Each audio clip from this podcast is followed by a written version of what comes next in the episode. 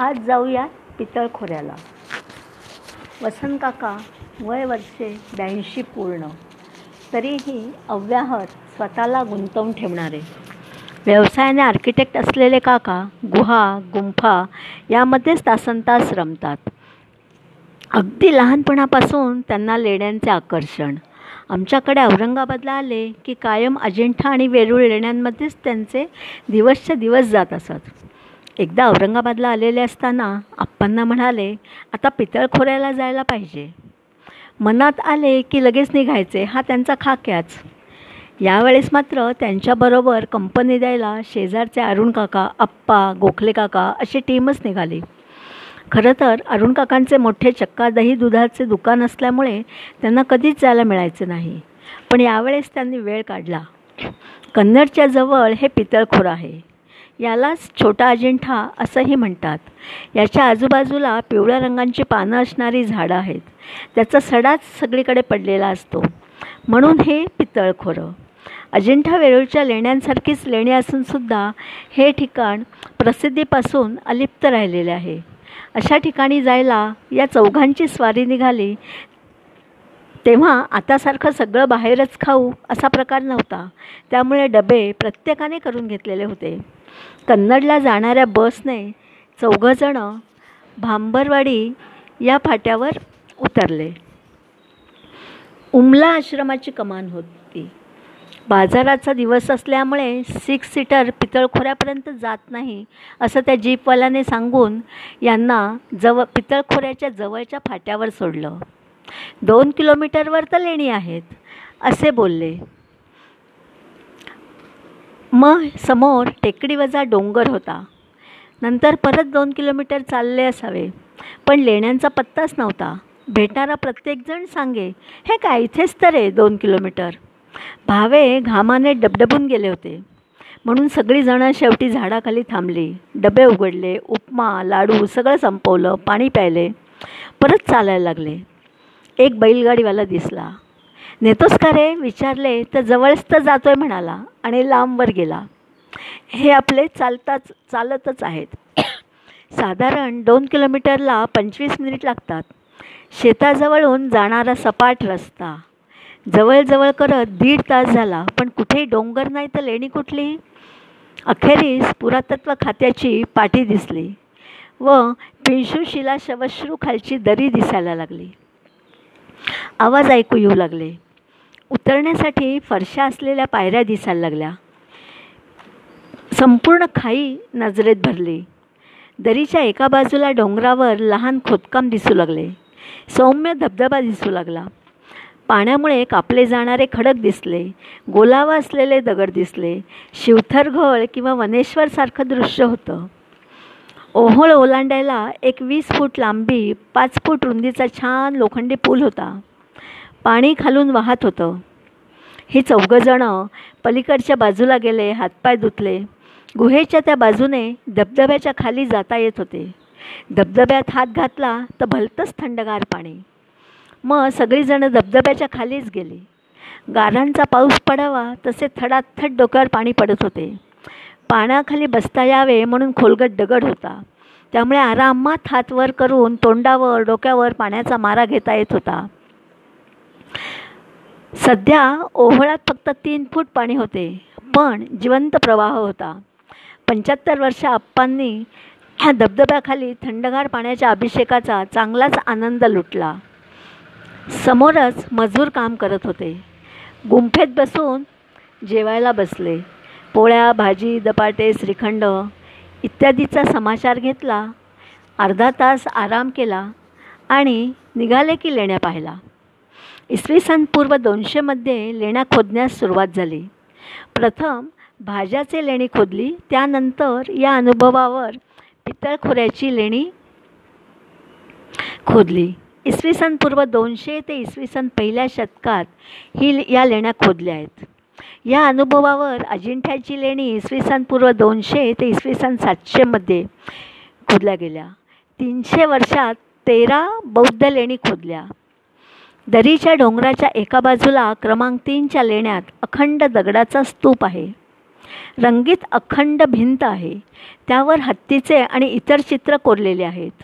प्रवेशद्वारावर भाला आणि ढाल घेतलेली परदेशी गुप्त दूतांची चित्र आहेत. एक कोरलेले हत्ती लेणे आहे. लगतची लेणी वर्षावासासाठी विहार म्हणून आहेत. हिनयान पंथियांची ही आहेत. प्रवेशद्वारापासून सभास्थानापर्यंत पायऱ्या त्यांना फक्त सुरुवातीस आणि शेवटी आधार आहे. काही ठिकाणी दड दगड कडक निघाल्याने खोदणे सोडून दिलेले आहे. त्यामुळे लेणी कशी खोदतात याची कल्पना येते. मजुरांचे लोखंडी कांबीचा आधार देण्याचे काम चालू होते. मग मजूर ज्या वाटेने गेले त्या वाटेने हे सुद्धा जायला लागले. दरीत खाली जाऊ लागल्यावर वाट दिसत होती. प्रवाह ओलांडून डोंगर चढायला लागले. भावे दमलेले असल्याने मागे मागेच होते. बाजूला सर्व झाडं होती दगड होते पिवळा पिवळा पाला पाचोळा होता. समोर डोंगर आणि खाली दरी. दमल्याने भावे एका शिळेवर बसले म्हणून आम्ही पण सगळेजण थांबलो. नंतर त्यांना म्हटलं तुम्ही पुढे चला आम्ही येतो मागून. त्यांना घाम यायला लागला होता. वाटेत थांबत थांबत डोंगराला वळसा घालून चालायला लागलेले होते. त्यांच्या वाघाच्या गप्पा चालू झाल्या. मनात येईल या वळणावर या दगडाच्या मागे किंवा गवतात काही खुसखुस तर होत नाही ना? काय सांगावं? आदिवासी बायका दिसायला लागल्या. पाटंडे येऊन मोळ्या घेऊन परत येत होत्या. ही त्यांची दुसरी खेप होती. पुढे मैदान मग पायऱ्या असं त्या त्यांना विचारल्यावर त्यांनी सांगितलं. भावे पुरते दमलेले होते. थांबत थांबत चाललेले होते. मैदान दिसले. दोन किलोमीटर तरी असावे. साधारण तीन वाजलेले असावे. आम्ही सगळेजणं प्रचंड दमलो होतो. सर्वजणच सिक्स्टी अप. कोण कोणाची काळजी करणार? मैदान चालू होते भावे रेंगाळत येत होते. मैदान संपले आता घसरडी वाट चालू झाली. पायऱ्या होत्या पण फरसबंदी नव्हत्या. तेवढ्यात चार पाच कॉलेजची मुलं तिकडनं येताना दिसली. त्यांनी आम्हाला मदत केली. भाव्यांना हात देऊन उतरवून घेऊ लागली. मला पण हात देत होती असं काका म्हणतात. पण काका म्हणाले आम्हाला नको पण आमचे हे मित्र आहेत त्यांनाच सांभाळा. मग ती मुलगा म्हणाली काका काळजी काही करू नका. छाती भाय पाय काकांचे खूप भरून आले होते. दोन मुलांच्या खांद्यावर भार टाकून पाय फक्त सरपटवत ते शेवटी चालत होते. शेवटची उतरण म्हटली तर घसरणच होती. मुरमांवर पायऱ्या होत्या.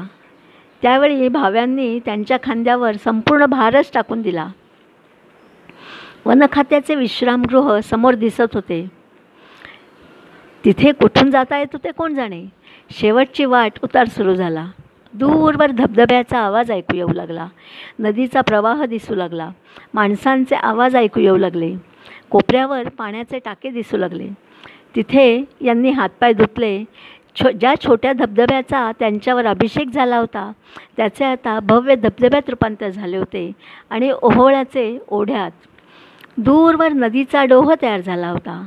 चार फूट खोल तरी असावा. त्यात मुलं उड्या मारत होती. देवीचे पायऱ्या असलेले देऊळ होते. तिथे भक्तांची ये जा चालू होती. प्रथम चहा घेऊया. म्हणून दोन अडीच फूट पाण्यातून ही सगळीजणं पलीकडे गेली. लाइट लाईन ओढायचे काम चालू होते. तीनशे फुटावर चहाच्या टपऱ्या होत्या. तिथे गेले. तिथे मुलांनासुद्धा चहा पाजला.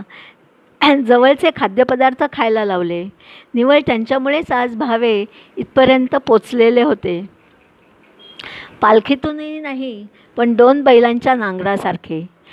त्यांना सांगितले की तुमच्यामुळेच आम्ही येऊ शकलो आहोत. आम्ही तिघांनी नदी ओलांडली.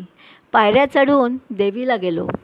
सातशे वर्षापूर्वीची फ्लॅट दगडी छप्पर असलेली तीन देवळे होती.